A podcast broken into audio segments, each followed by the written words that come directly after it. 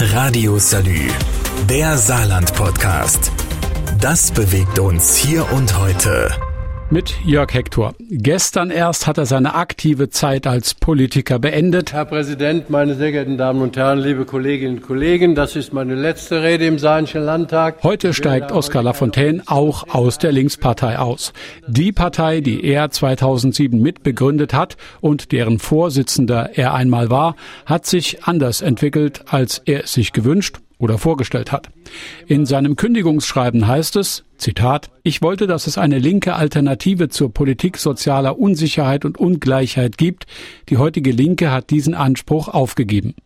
Der Abschied Lafontaines von der Linken war ein langer Abschied. Schon ab 2015 habe sich die Partei schleichend verändert und sei, Zitat, zu einer Partei geworden, in der die Interessen der Arbeitnehmer und Rentner und eine auf Völkerrecht und Frieden orientierte Außenpolitik nicht mehr im Mittelpunkt stehen.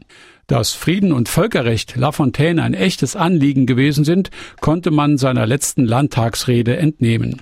Mit vielfältigen Verweisen auf Texte und Aussagen von Dichtern, Schriftstellern, Philosophen und Politikern bis zum aktuellen Papst also von der Antike bis zur Gegenwart, hat Lafontaine den Frieden beschworen. Allenfalls ein Verteidigungskrieg sei aus seiner Sicht legitim, wobei ihm persönlich die soziale Verteidigung, was nichts anderes als ziviler Ungehorsam ist, der angemessenere Widerstand gegen ungeliebte Kriegsherren und Besatzer sei. Die Rede selbst lässt sich auf dem YouTube-Kanal des Landtages abrufen. Die Entwicklung der Bundespartei war allerdings nur ein Grund für seinen Abschied aus der Linkspartei, das fast zum Überlaufen gebracht hat wohl der Streit um die saarländische Linke, über den ich im nächsten Teil berichte, nach dieser kurzen Pause. Radio Salü, der Saarland-Podcast. Das bewegt uns hier und heute. Täglich neu. Mit Jörg Hector.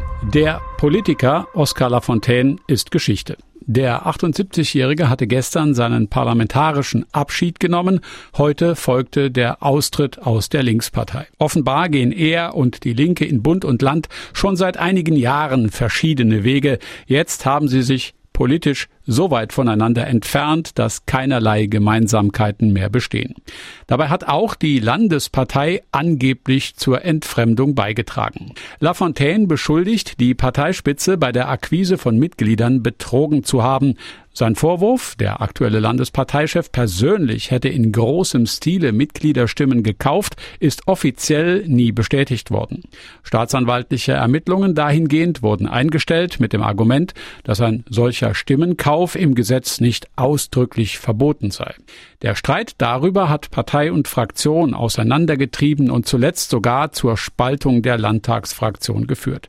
Der Abschied Lafontaines aus der Politik hinterlässt einen Scherbenhaufen, von dem auch die Bundespartei gewusst hat, berichtet unser Hauptstadtreporter Sven Bagel. In der Bundestagsfraktion der Linken ist man zwar nicht überrascht davon, dass Lafontaine in letzter Konsequenz nun auch die Linkspartei verlassen hat, aber der Zeitpunkt sorgt für Aufmerksamkeit. Zehn Tage vor der Landtagswahl schmeißt er nun endgültig hin. Und kommt damit auch einem einem laufenden Parteiausschlussverfahren zuvor.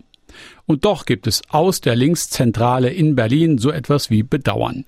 Zum Parteiaustritt von Oskar Lafontaine erklären Bundesvorsitz und Bundestagsfraktion, dass sie Lafontaines Austritt für falsch halten. Angesichts der sich verschärfenden sozialen Ungleichheit, angesichts von Krieg und Aufrüstung wird eine starke Linke dringend gebraucht, heißt es in der Stellungnahme. Auch in diesem Statement stehen Partei und Ex-Mitglied auf gegenseitigen Positionen. Und trotzdem, Oskar Lafontaine mag stur gewesen sein. Er mag Machtmensch gewesen sein und er ist sicher auch weiterhin ein politischer Mensch. Aber er ist auch zur Selbstkritik fähig. In einem DPA-Interview sagte er, Zitat, im politischen Leben macht man immer Fehler, manches würde ich im Nachhinein anders machen. Man hätte Oskar Lafontaine nach gut 50 Jahren aktiver Politik einen glücklicheren Abschied gegönnt. Immerhin hat er fast alles geschafft, was man in einem politischen Leben in Deutschland so erreichen kann.